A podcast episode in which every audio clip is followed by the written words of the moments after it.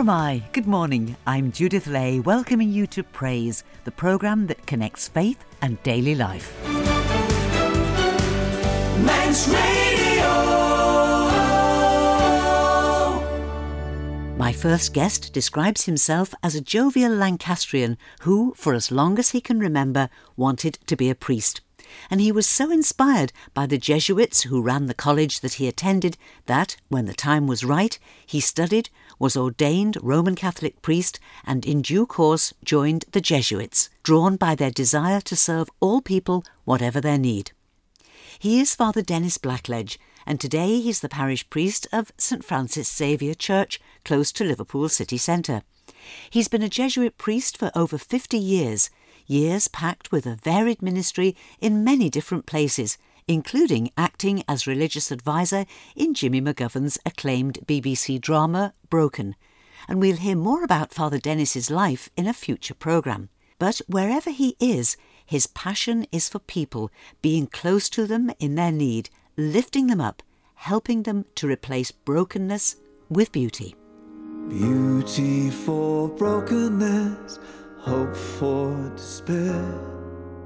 Lord, in the suffering, this is our prayer. Bread for the children, justice, joy, peace. Sunrise to sunset, your kingdom increase.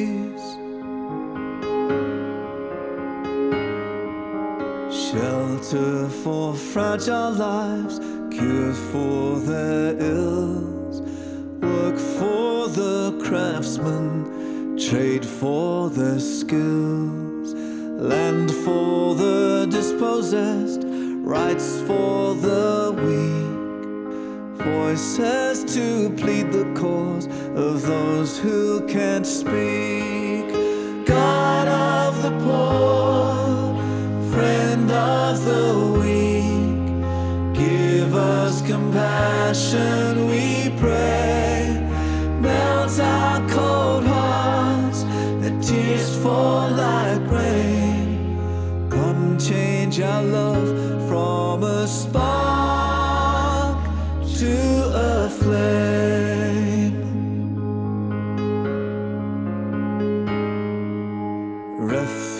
from cruel wars, havens from fear, cities for sanctuary, freedoms to share. Peace to the killing fields, scorched earth to green. Christ for the bitterness, his cross for the pain.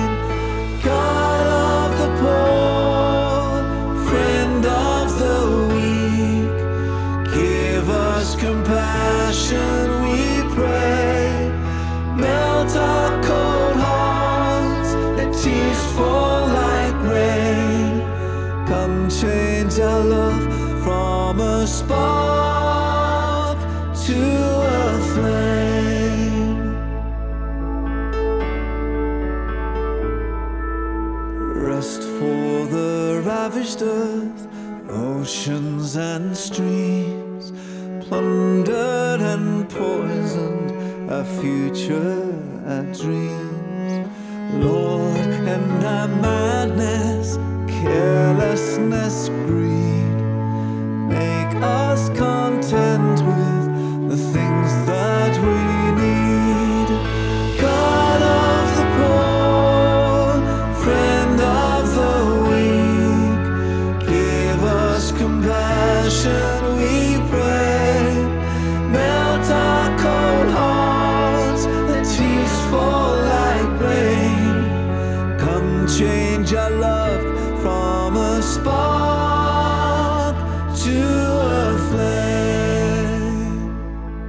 Kendrick and Beauty for Brokenness. Father Denis Blackledge made a very brief visit to the island recently at the invitation of Monsignor John Devine to take part in a series of nine evenings of prayer, each evening addressing one of the problems that we face in life that can seem impossible to overcome. For example, grief and loss, sickness, unresolved relationships, injustice, and inequality. Monsignor John invited different speakers to each lead an evening, and for Father Denis, his theme was untying the knots of broken lives. Well, two presuppositions. First, we're all broken. And second, we're all story shaped. My story shape of brokenness will be totally different from yours. And where do I get this reality of the brokenness from? Because at the essence of a Christian life is Eucharist. There are four key elements in the Eucharist that Jesus took, Jesus blessed, Jesus broke, and then Jesus gave. And we can't skip any of those elements.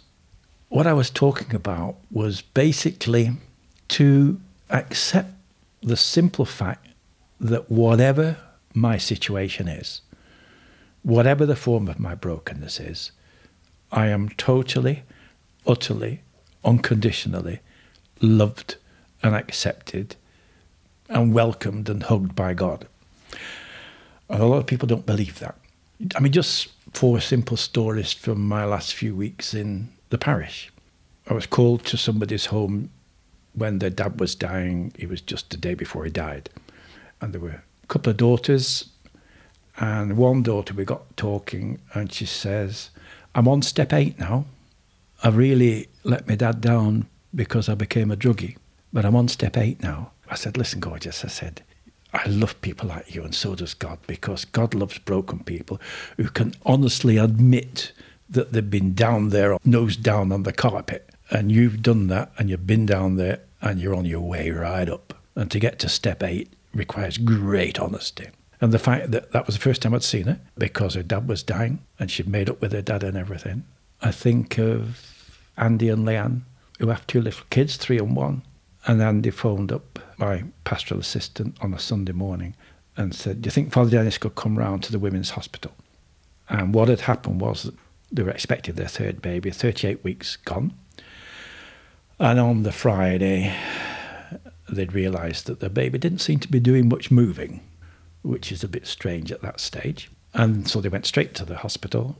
And then the next morning, the Saturday morning, they were told, well, actually, the little fella's died. Then she had to give birth naturally you know, Saturday night, the little fella Teddy's born, and next day I'm with them, with about a dozen people around the bed, both sets of grandparents, the siblings, and other close relatives. And we had a little service round the bed. And I did a sort of baptism of desire, and I anointed both the mum and the dad. So they're broken because of that. Nothing worse than a parent of whatever age, mum or a dad, so that's another form of brokenness that they have to live with. But the baby will always be treasured, you know. I think of another woman who came a couple of weeks ago. She has two kids, 11, 13 girls. And the chap that she's been living with the last year, not the dad, had been beating her up. And of course, domestic violence, it's a f- simple fact that one in four women and one in six men in our land suffers from it. And it's another fact that usually it takes about three dozen times of being messed about before they'll do anything and share it with somebody. Brokenness. The day after I go back from here, should have been doing a wedding. Baptized their child last year, two lovely people, and just found out a couple of weeks ago it's called off. I don't know what the circumstances are, but a broken relationship.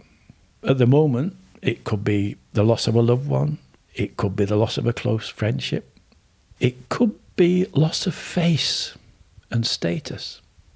I mean, I think in the past of uh, priests I've had to accompany who've been accused, certainly one falsely, of abuse of children and um, having to go to court. And the victim has to live with that and die with that. And so has the family. because the pebble drops all over the place and so has the person who's been the perpetrator, whatever the reason. So there's that sort of brokenness. There's people who've lost a good job. I think of a friend who had a good job, lost it at 51, was, and he and his wife were just looking after the first grandchild, who was 18 months old. But he had gone into psychological trauma because he'd lost this wonderful job. and couldn't get another one and had been in the psychiatric unit for a bit. And one of the first days they're looking after this new first grandchild, what happens? He goes into the garage, gets a bit of rope, and tops himself. So, how do you deal with that wife and the three adult children? Another brokenness. Then you get loss of health. I mean, at the moment, I'm for the first time having to live with the knot of my blooming left thigh and my right knee, you know, which has really slowed me down. And I've been blessed with reasonable health. I've always been fighting the flab. I mean, some people are born with thick genes, I think. And I always tell the doctor, I've got thick genes. I had a brother with thin genes, a sister with thin genes, and a sister like me with fat ones, you know. So there's all those forms. It might be one incident, or it might be something in my character that I can't cope with. It might be something to do with my sexuality, because that's messy, because that affects physically me. It might be something I might have a ratty temperament and I try and hold it back, but oh, there I go again, you know? Because it's far worse to be unkind and uncompassionate. What about the justice? What about the kindness? What about the compassion? So it's those sort of things. And it's saying to people, look, God's not bothered what state you're in now. God's not bothered what you've done or what you've failed to do, but He would rather like you to know eventually why for you to be honest. And you might have an excuse, you might not. But to be open and honest with God and with other people. And for goodness sake, if it's something that you feel, oh, nobody can possibly be like me, nobody could possibly have this difficulty. Of course they have. There's nothing new under the sun. But it's getting over this hump of, really, of, of me, oh, I might lose status. I couldn't possibly tell either a friend, and certainly couldn't tell a priest or anybody else, you know. Might not be able to tell my husband or my wife or my best friend. But if they're genuinely best friends, they'll cope, no matter what it is. So it's that how to hope and cope with my broken bits and my knottiness. The only way to untie knots is to say, well, there's a knot. If you, if you say, "Oh, I've not got any knots," no, no, me, me, me, perfect. You know, it's like I remember once a chap getting into a pulpit and saying, "Name the Father and of the Son and of the Holy Spirit." I'm second to none in my field. I haven't a clue what he said after that, because he wasn't humble. Or a person maybe comes up to you and says, "Well, you're broken-hearted, aren't you?" No, I'm not. You're broken-spirited, aren't you? No, I'm not. When you are, and the the knack is to accept where you're at now. Prayer is not some remote thing, but it's you in relationship with the God who just wants to give you a big hug and cuddle you if necessary, wherever you're at now.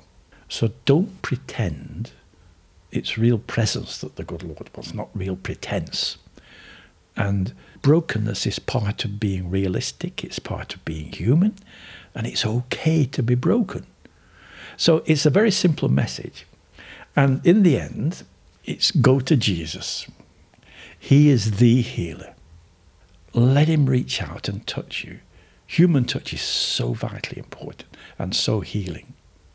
That's why, you know, the church has this business of putting hands on your head and anointing you with oil for healing. And it's healing of the heart and the spirit as well as the body. And finally, our God is compassion incarnate. You know, there's that wonderful word that's so often used of Jesus in the scriptures, in the Gospels. And I love it because in Greek it sort of speaks itself. It said, O Jesus, esplankniste, and your splankner are your guts. It's that gut love of Jesus that is constantly and forever reaching out to you as long as you'll let Him. If you do let Him, you'll be fine because you'll say, Lord, I'm broken but it's okay, and I can get my nose off the carpet now and start to go up. And as I slowly go up, it's like that woman, remember in the story of Jesus, where she was bent double and she couldn't see further than the ground. Imagine what it was like when Jesus said to her, Listen, missus, look up. And she found she could. And you and I can do the same.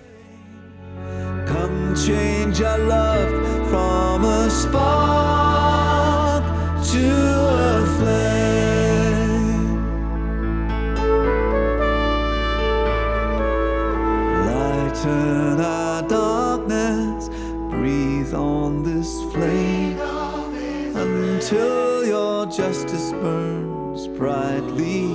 again. Until the nations learn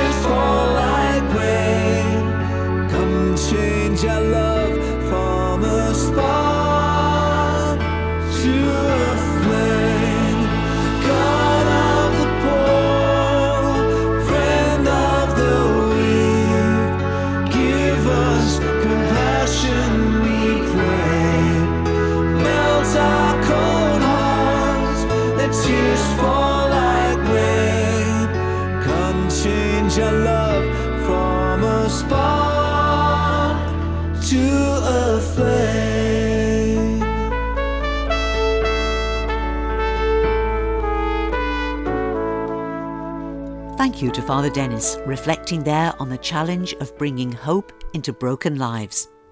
For my second guest today, I've turned to the Praise Archive, inspired by a recent newspaper article about Terry Waite.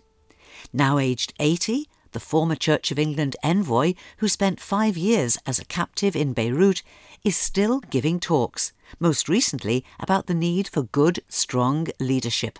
It reminded me of his visit to the island a good number of years ago when we sat in the church at Craignish and recorded this conversation. In 1981, having spent many years travelling, dealing with the complexities of international politics, Terry Waite was appointed as the then Archbishop of Canterbury's Special Envoy for Peace. So I wondered, how do you even begin negotiations? You start by recognizing that people are people, that people don't normally, unless they are uh, extreme, extreme fanatics, people don't normally uh, engage in acts of uh, hostility or terrorism without a reason. Terrorism and hostage taking is, in fact, a symptom. It's not a root problem.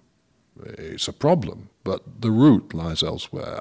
And I think uh, sometimes, if I may be slightly critical, uh, some of our politicians have not been sufficiently able, for one reason or another, to really deal with the root issues. It's comparatively easy to get up and say, right, let's zap terrorism, you know, let's put on this macho air and zap them. It's much more difficult to try and understand and deal with the causes, the root issues. And then, now to come back, having said that, to directly answer your question, is I try and listen to people. I try and understand why they behave as they behave. And I try and find a way of moving away from that situation. In other words, to try and find a face saving solution which enables people to walk away with their dignity intact rather than resorting to violence. If you're going to say to people, do not be violent, you are obliged to practice it yourself. And I had a, a real test of that when I was in captivity. I spent five years in captivity, four years uh, alone in solitary, chained to the wall, sleeping on the floor in a dark room with no books and papers. So it was a, a lonely existence. But on one occasion, I w- went into the bathroom. I was let into the bathroom once a day. I, my chains were released. I had five minutes in the bathroom. When I got into the bathroom, I discovered that the guard who'd been in there before me had left his loaded automatic there. And I looked at it and I thought, well, now I'd had military training. Here's a chance. But to use it, I would have had to shoot him. And I'd have had to shoot my way out. And I thought to myself, what have you been saying to these people in negotiating? You've said, when you're in a tight corner, don't use violence, use your brains. Now here am I, you know, being forced to look at my own words. And I said, there was no way I can take that and use it. I called him back in and said, take it. Now, I don't say that for any other reason other than this, that it is important. If, if, if, first of all, looking at that, it may have been a trap. I don't believe it was, actually. I think it was genuine, a genuine mistake, but it could have been a trap. But if I'd have used it, they would have robbed me then of the last thing I had left, which was my integrity.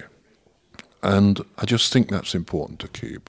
Let's talk for a moment about those those years in, in captivity. You had successfully negotiated on previous occasions, and here you were in Beirut, taken prisoner in the most awful circumstances. Where was God in that for you? Well, I suppose the answer to that is the same as he was in other situations, really. You see, one thing that I think some people don't seem to recognize is that religion should never be a form of insurance. It doesn't protect anybody against the normal ups and downs of life and the normal misfortunes. And sometimes people say when uh, bad things or difficult things happen to them, uh, why me? Well, I mean, all I could say when a difficult thing happened to me is, why not?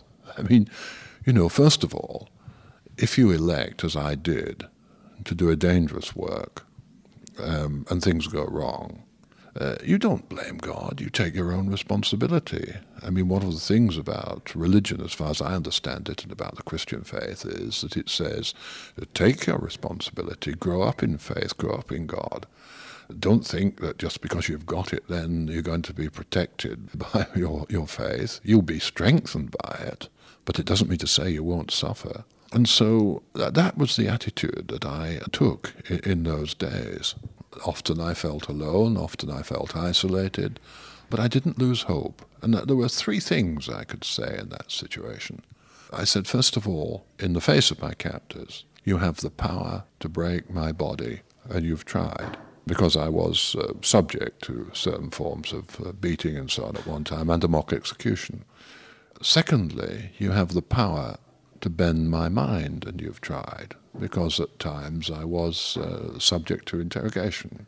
But my soul is not yours to possess. In other words, there's a part of all human beings that uh, lies in the hand of God, and nobody can take it away. And that very simple affirmation is enough to enable you to maintain hope and I go back to my earlier point about hope. If you can maintain hope, and if faith, uh, above all things, can give you hope, then you, you know you are halfway home. Doesn't mean to say, though, that it is necessarily made easier. Suffering is suffering. Uh, suffering is always difficult, whether it's suffering inflicted by other people, whether it's suffering as a result of illness or bereavement or a marriage breakup or whatever. It's always difficult, but it needn't destroy. And when it does come, try not to fall into despair. But of course, if you think of it, that is the essential message of Christianity, the symbol of which is a symbol of suffering, the cross. And behind the cross lies the resurrection. Now, whether you accept it literally or whether you accept it figuratively or whatever, what it actually says is that through suffering is not despair, through suffering is hope.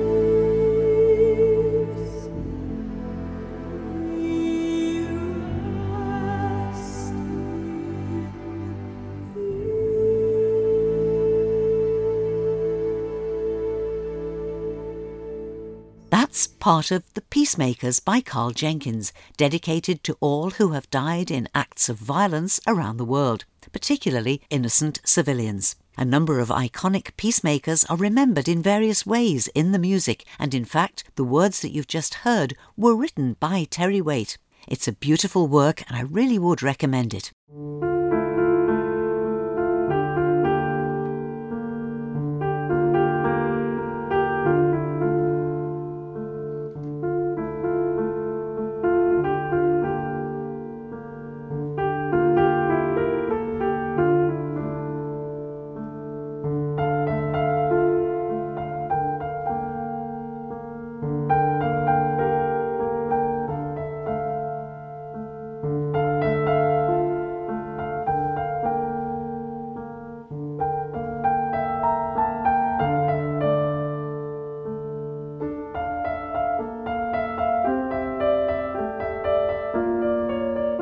That's all that we've time for on this morning's programme. Father Denis will be back in a few weeks' time talking about his fascinating life. You will enjoy it. Listen out for the story about swimming with piranhas. All editions of Praise are available as podcasts, and you can listen, download, or subscribe for free via manxradio.com. That's also where you'll find the Praise blog. Each week, the Praise blog is the home of our church notice board, but at the moment, it's also the home of the Praise on Pilgrimage daily blog, where you can follow the group of us, led by Reverend Steve Ingruel, who are in the Holy Land. And we'd love you to make an armchair pilgrimage with us. To find the Praise on Pilgrimage blogs, go to manxradio.com. On the homepage, click on air, and on the drop down menu, follow the link for blogs. They're arranged in alphabetical order, so just scroll down to find praise. I'll be back next Sunday with a very special praise programme for Remembrance Day, and I do hope that you can join me then. But for now, this is Judith saying thank you for your company, and I wish you and those you love a blessed and peaceful week.